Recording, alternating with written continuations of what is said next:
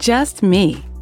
A place to be me, where you get to experience life. life is a journey, not a guided tour. If you want the rainbow, you have to go through the rain. Welcome back. Welcome, welcome, welcome, everyone. Thank you for joining us today. This month is actually Black, Indigenous, People of Color Mental Health Awareness Month. Last week we spoke about and we shine light on Black maternal mental health. And today we're going to talk about a very, very important concept, um, which was developed in 2008. And it is the Black, Indigenous, People of Color Mental Health Awareness Month. And what it's trying to do is bring awareness to the unique struggles that underrepresented groups face as it relates to mental health. Um, there are drastic differences based on oppression, persecution, abuse, and trauma that people of color and indigenous people experience. And as a result, that mental health can look different. That support looks different. Our narratives look different. And elements of strength and resilience look different. And so today, we are going to continue on with overall mental health awareness and support by shining light and acknowledging it.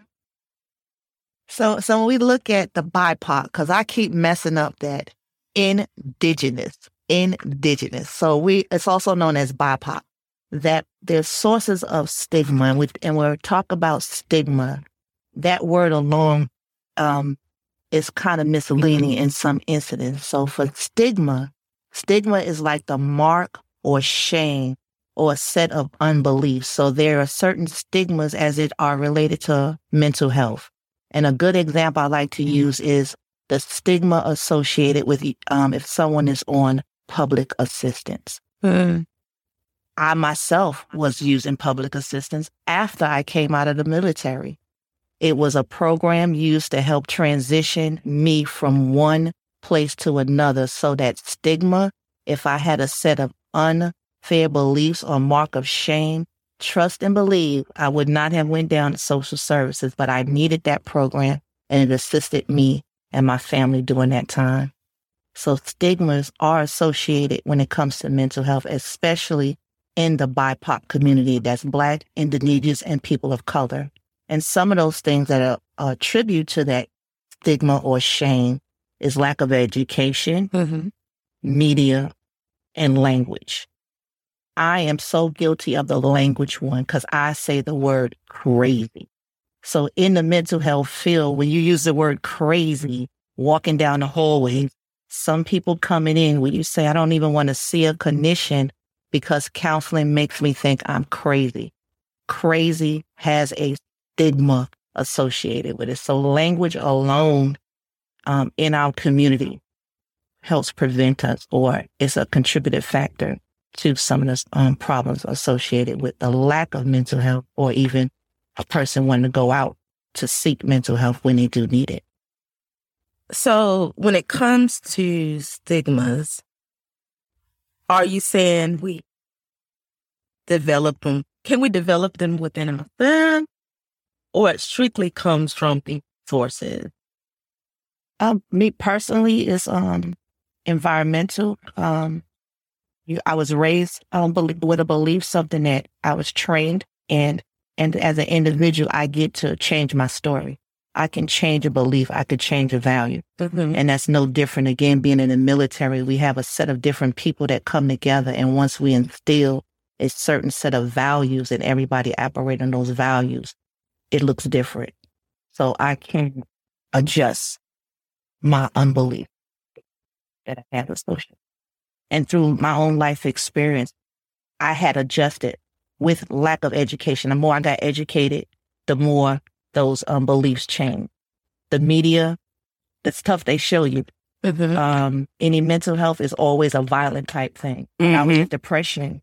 I wasn't violent. right. But you think that, oh, if you go, if they put you on medication, it's associated with I'm crazy or only crazy people go see a counselor. No, I was depressed you know, I needed this. So I was not crazy. And what is crazy? Mm-hmm. It's how it's that picture or that image that the media gives us um, our parents give us, we give our children Mm-hmm. on based on our own belief. So some of the um, disproportionate numbers that we do see is that within the BIPOC community, Black Americans um, are 20% more likely to experience mental health concerns um, like major depression, generalized anxiety, um, but are less likely to utilize the services in the community to get the support and the help. Um, and it can be as simple as talking to someone, um, or it can be as intense as doing medication management. Um, supports look different in BIPOC communities. Um, it definitely surrounds the more communal support instead of going and talking to someone one on one. And when we think about that, that, that, doesn't align very well with that idea of how we do traditional counseling. But in a lot of communities, BIPOC communities, a lot of that support and that social support comes from um, communal spaces. Mm-hmm.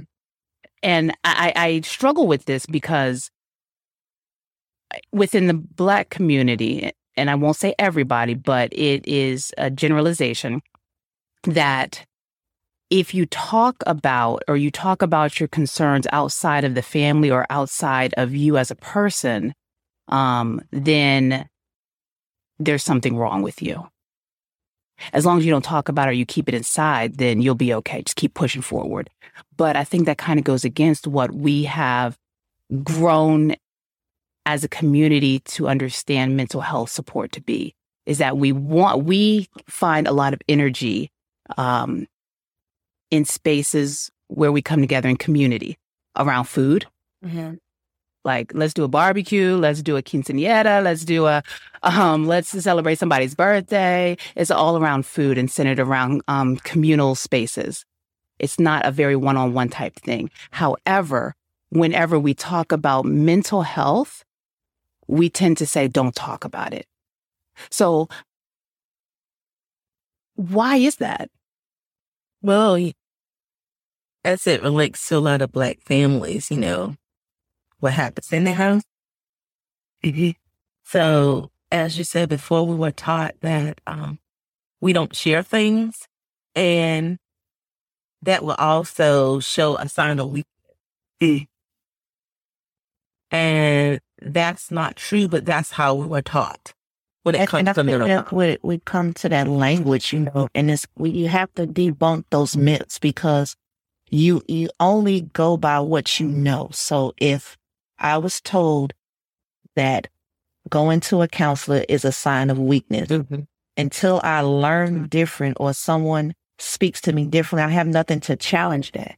So I just go, I grew up thinking, you know, only white people went to counseling who had money because it cost too much for the black people. You went to grandma's house. She was your counselor. Or auntie, you know, they were your counselors. But, you know, I didn't know about insurance, copay, um, public assistance where you, they give free stuff. You know, you don't have to have this thing and that, um, we all have issues. It's not, um, just for the white community, black community, indigenous community, people, everyone. If you have a mind, you are subject to concerns, challenges.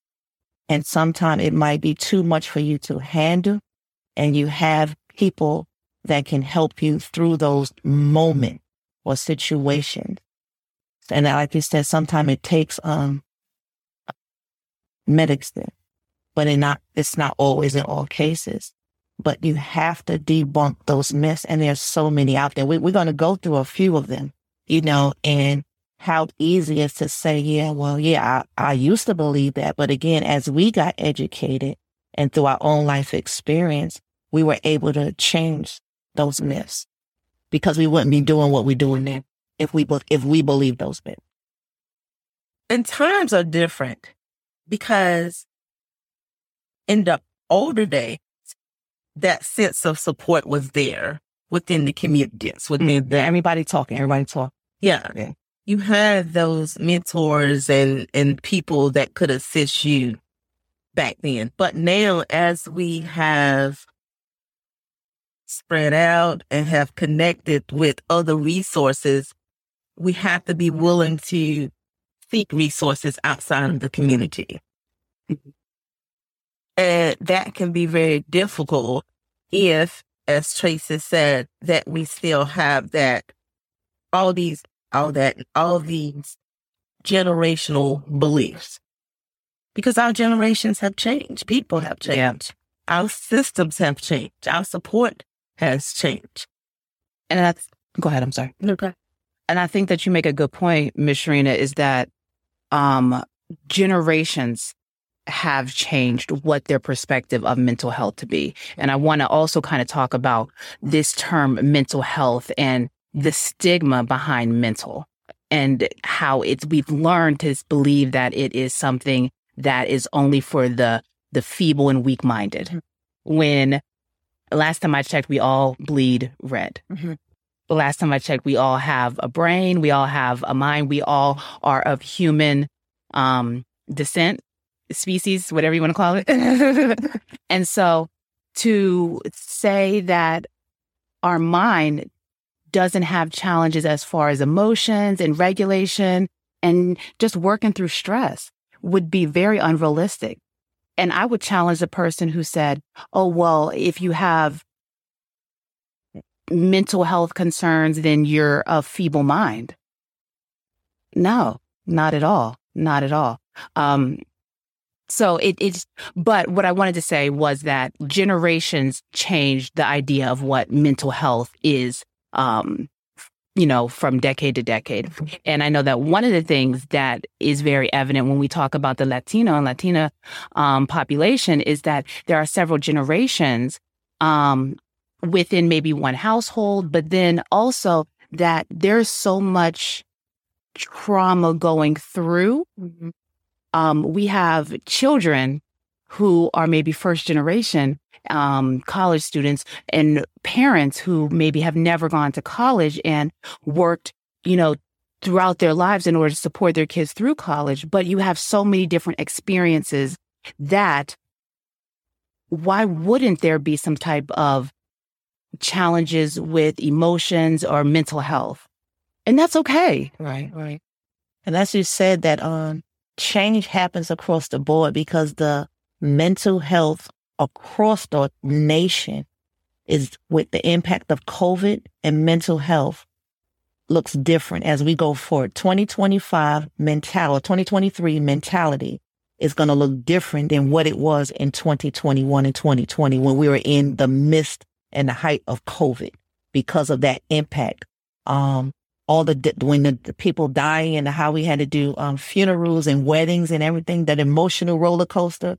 Clients doors opening up for counselors now because people are not able to handle the emotions. So um, when you have the depression or slavery, the mentality, as time shifts and your mind shifts, those beliefs should be shifting. And what hasn't been happening, they've been trying to remain the same, like it is always like that, mm. Opposed to changing. And the dialogue has never changed. Mm-hmm. When grandma said, you don't see a counselor, you stay, what goes on in the house, stay in the house.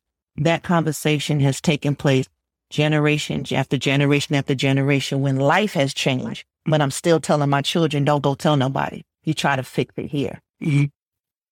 We can't fix COVID in my house to the mental but I can send them out. You need to go and talk with someone else because your social life looks different. Mm-hmm. We wasn't doing that in the house. Mm. The way you go to work, you a social person, try working from home for two years. Mm-hmm. And you used to seeing everybody in all the clothes that you was wearing to work. And now you get to work and home in your pajamas. That, that state up here changed. Mm-hmm. But don't go tell nobody because what happens in the house staying because you black. And black people don't go to camp a myth. Yes. Yes. And that in and of itself kind of speaks to the, the change that mm-hmm. the dialogues that we need to continue to have to make that change normalized. I'm going to go over a couple of myths and I'm going to see what y'all agree or disagree or how y'all feel about it. Only people without friends need therapists. My therapist is my friend. Next. it says there's a large difference between structured talking therapists and speaking with friends. Both can help people with mental illness in different ways, but a trained therapist can address issues constructively and in ways that even the best of friends cannot match. How about this one? Mental health problems are permanent. Mm-mm. No, they're not. Because you can receive help and assistance to resolve those concerns. Okay. So um, this article says a mental health diagnosis is not necessarily a life sentence. Each individual experience with mental illness is different. Some people might experience episodes between which they return to their version of normal.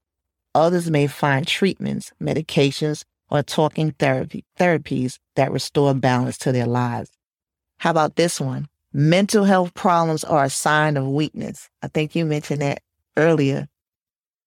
The stigma that people have is not a sign of weak, weakness.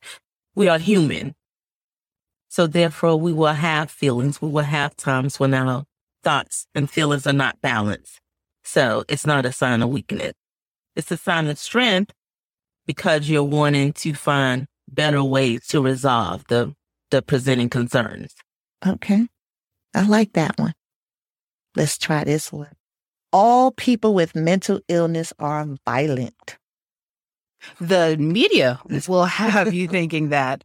Um, but no, not at all. And I think it does a disservice to the definition and the concept that we have of mental health because a lot of things in the media will link violent behaviors, racial behaviors, oppressive behaviors to mental health. And that shapes how we view quote unquote mm-hmm. mental health. Some things, and I don't want to get into specific events that have happened because I don't know the ins and outs of everything, but some things are learned behavior. I like that. And back to that quote people use mental health as the reason of the problem as a scapegoat mm-hmm. because you can't see. Yeah. Mm. You, there's no test for it. Yeah. You can't see mental health. So they use that as the blame. There's no test. Well, there are screeners, but the there's screeners, no right, right. blood test. There you go. Yeah. To say that this is the problem. Right. That, oh, nope. You are, your blood has 55% such and such. And so you're depressed. Mm-hmm. There's nothing like that. And if it was, it'd help, wouldn't it? Right. and it's sad that people do that because it causes a lot of mishap mm-hmm. in general with mental health. And I say this all the time. People have problems with mental health because you can't visually see. You can't physically put your hands on to fix it. It's spiritual. Mm-hmm. I like that. Now, you know I like that part when it comes to the spiritual part. Yes. So so when when you when you say when you say that how how can a person challenge that belief? How how do I if that's my belief, help me change my what steps can I do to help change that belief? Like I hear it because I fit a lot of these categories. And I, am sure like a lot of listeners like fit these categories and we're throwing them out and we're like, hmm, hmm, that was a myth. That was a myth. What do we want them to leave here knowing? Definitely seek assistance okay. from trained professionals. And as a trained professional, like them and you all, is that what we would do is we will assist them with looking at things in a different perspective. We would change how, because most time people look at it with the visual. We will look at this, assist them with the spiritual and change the way their beliefs are as it relates to situation. Say that again, because I think that people may get caught up on change and say what you just said again. So what we what we would do is we will look at their belief system and maybe their belief system is based upon cognitive distortions. As we have discussed, false beliefs or how you think about things that can cause mental health concerns. So we will assist them with changing their perspective as it relates to how they view themselves, how they view situations in order for them to make more healthier choices as it relates to what they're dealing with. I think so what can't visually visually see. So I think yeah, and fix it. Sasha was leading to because when we put out the word um spirit, like spiritual, okay, like it's okay. a spiritual thing. So when you say like you can't see it, um, spiritual, you don't see spiritually. Yeah, you know, but it's not a. The, the look that she gave was like it's not a religious right kind no, of thing. It's no, not. no, it's not saying it like it's a religious thing. get caught up because yeah, and, and and we're not saying it to get um it twisted, so to speak. That, Thank you for that. But for Miss, what Miss Smith was saying for, again, this, this just me, that, um, I see spirituality and mental illness as coming, operating hand in hand one. Yeah. So, for example, y'all help me with it, even though I can't, you know, I said this, I own this. Mm-hmm. Is you are angry, right? Your anger may portray an action but I can't visually see why you're angry and what those thoughts are in your mind to connect why you're angry. So I will assist you as it relates to discussing what is causing your anger and ways to change up situations in order for you not to be angry in the future as it relates to whatever specific event is, like a coping mechanism so just your thought process as it relates to that. So your actions mm-hmm. won't show things that are unhealthy. So what, what I hear you saying in that part is like your action is uh, a, a uh, contributed to your beliefs and value system. Yes. But there's another step before then because we want to change the way that you think about things that cause that action to be unhealthy. Okay. No, I think that you have it right on the head. And some people hit the nail right on the head. I think that some people may think, oh my goodness, you know, this supports the reason why I don't go to counseling because people are trying to change my beliefs. And I, I want to make it very clear every counselor is not the same and how they operate and how they um, uh, work with people. Mm-hmm. I operate, this is just me. I operate from a place of I want to know more about you as a client, as a consumer, as a human being, as a person. Mm. And let's figure out how to work together to figure out what is stressing you out. Okay. If you, after we go through all of the talking and everything, if you recognize that, hey, it's my environment that needs to change, then we'll work with you to change the environment. If you figure out that it is me internally, my view of myself, or your view of yourself, then hey, we work on that. But I am only working around the values that you have. Correct. It is based on your beliefs and values. So for one, one of the stigmas that was associated was the education, lack of education mm-hmm. in mental health. So if this is your belief, in order to change the belief, if you want to change that belief, educate yourself. If if how you're educating yourself does not change your belief, then that's your belief. Mm-hmm. I'm not changing something. I have to be educated. In order for me to change my mind, prove it. I need evidence f- just for me. So if my belief was what I said earlier, only only rich white people go to counseling, I need to educate myself to, to is that really true? And when I can prove that that's not true, then why am I believing an untruth? And me personally, I want to operate in truth. I want to believe truth. And right now, I was believing something that was not true. Now that I've discovered that it's not true, I need to operate differently. Okay. So can you see your beliefs? Can you see them with your physical eye? We can act them out. I can sense honesty. Honesty is not does it. I can't go to the store and get, go to the shelf and say, right, well, "That's what I'm." I don't come on. no, I cannot do yes. that. But I can say, "You're an honest person," based on my interaction with you. You're you're an honest person to me. I don't know how you operate nobody else, Okay. But all my experience with you have been honest. So if anybody say describe her, I'm gonna say she's an honest person. She might say, "Oh, she's a liar," because all you did to her was lie. But for me, you've been honest. Okay. And so when we go to therapy, because we have two different belief systems, Okay. and Miss Sasha is our therapist, Okay. and I'm struggling coming up in here. Okay. what you gonna tell her? Because I have an issue with mental health because I don't believe who you say you are. All I'm coming to you is to tell you my problems, and I'm gonna have to go home and do all the work. That's why I don't come to counseling. That's fair. That's fair. So, uh, how do I support you? What do you want to feel less of? What do you want to do less of?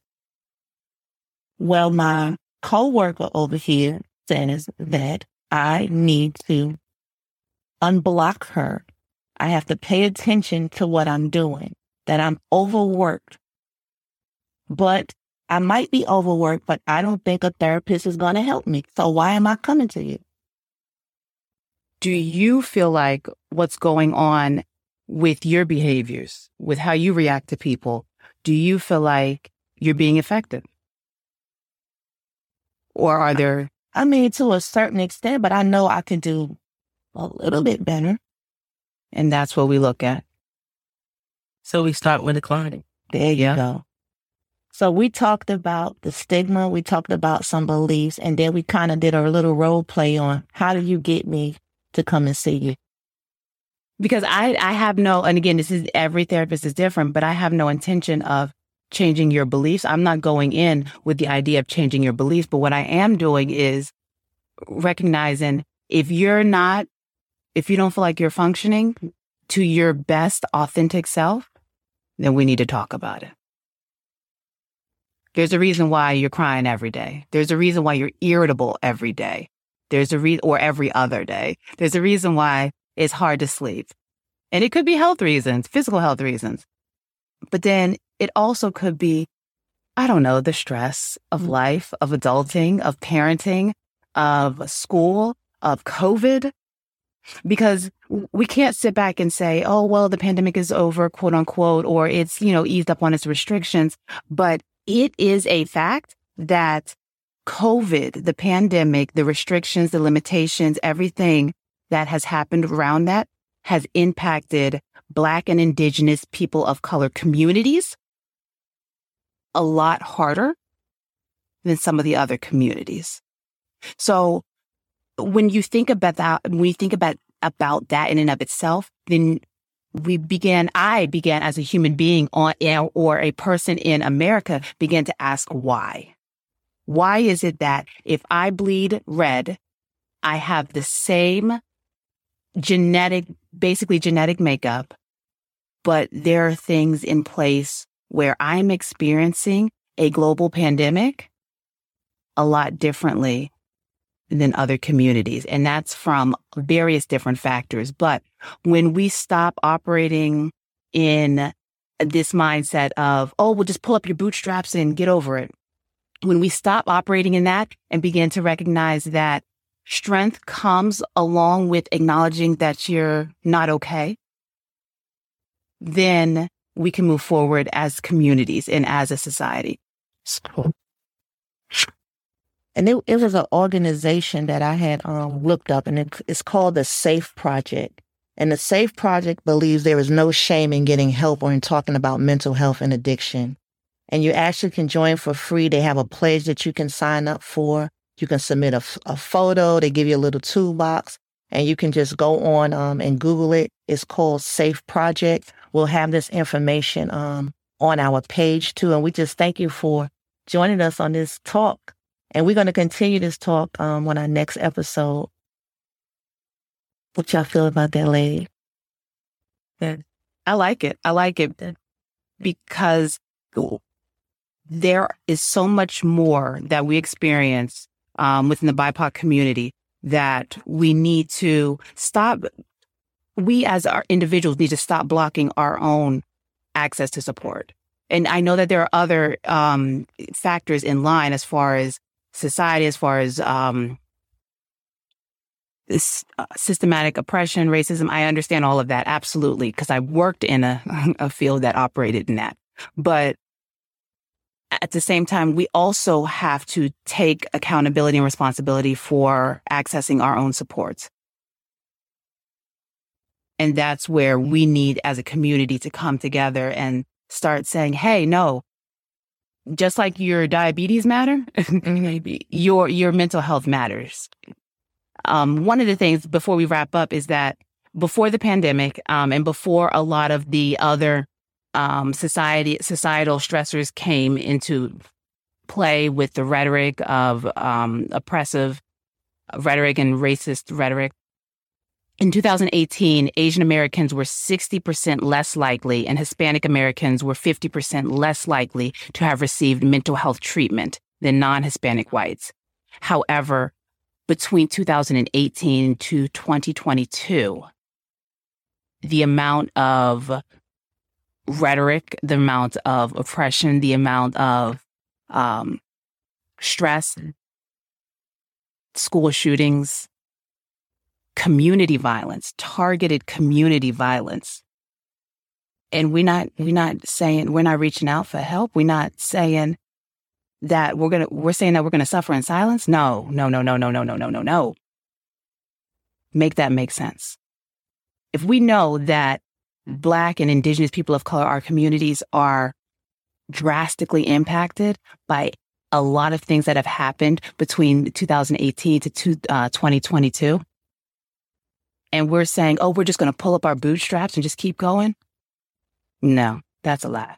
Okay. So, with that being said, that is their belief right now, right? Yeah. Okay. You want to change that? Yes, ma'am. Thank you. That's what I was. Yes. yes. You want Absolutely. to change that. Absolutely. You want to assist people with changing that belief because that belief right now have them stuck. Yes. Yes. So we don't do it for them. We do it with, them. Yes. And we provide the tools to assist, the tools to assist with that change. hmm Yes. So that's all I want to clarify. Go ahead. definitely have clarified that, uh, Serena. You definitely have clarified that. Well, we're going to continue this um, conversation in our next um, episode because it's about two more myths that I want to debunk, and then we're going to get into some um, some more stuff that you kind of just picked up on. We talked about like school shooting. How does it affect our youth? Mm. Alrighty. Thank you guys so, so much for checking in with us today. And until next time, take care of yourself so we can definitely take care of each other. Thank you so much for listening to Just Me podcast. If you are seeking further one on one consultations, worksheets, and action steps from the ladies at Just Me Podcast, please review the monthly subscription packages starting at $9.99 at www.patreon, that's P A T R E O N dot com backslash Just Me Podcast and the number one. If you are seeking further one on one diagnoses, interventions, and treatment plans, please consider scheduling an appointment with an individual counselor at Journeys Counseling Center. Journeys can be reached at 336 294 1349. The mission of Just Me podcast is to use authentic conversations to uplift one's mind, body, and soul. The goal of Just Me podcast is to offer affordable education and insight to individuals who experience financial barriers to accessing individualized behavioral health support. With that being said, the information, including opinions, advice, and recommendations discussed in this podcast, is intended for informational and educational purposes only. Such information is not intended to substitute the recommendations of your own licensed therapist or healthcare provider. Although we are licensed behavioral health professionals, we are not your licensed behavioral health professional. As a result, the advice mentioned on this podcast should not replace the recommendations offered by your own qualified health professional.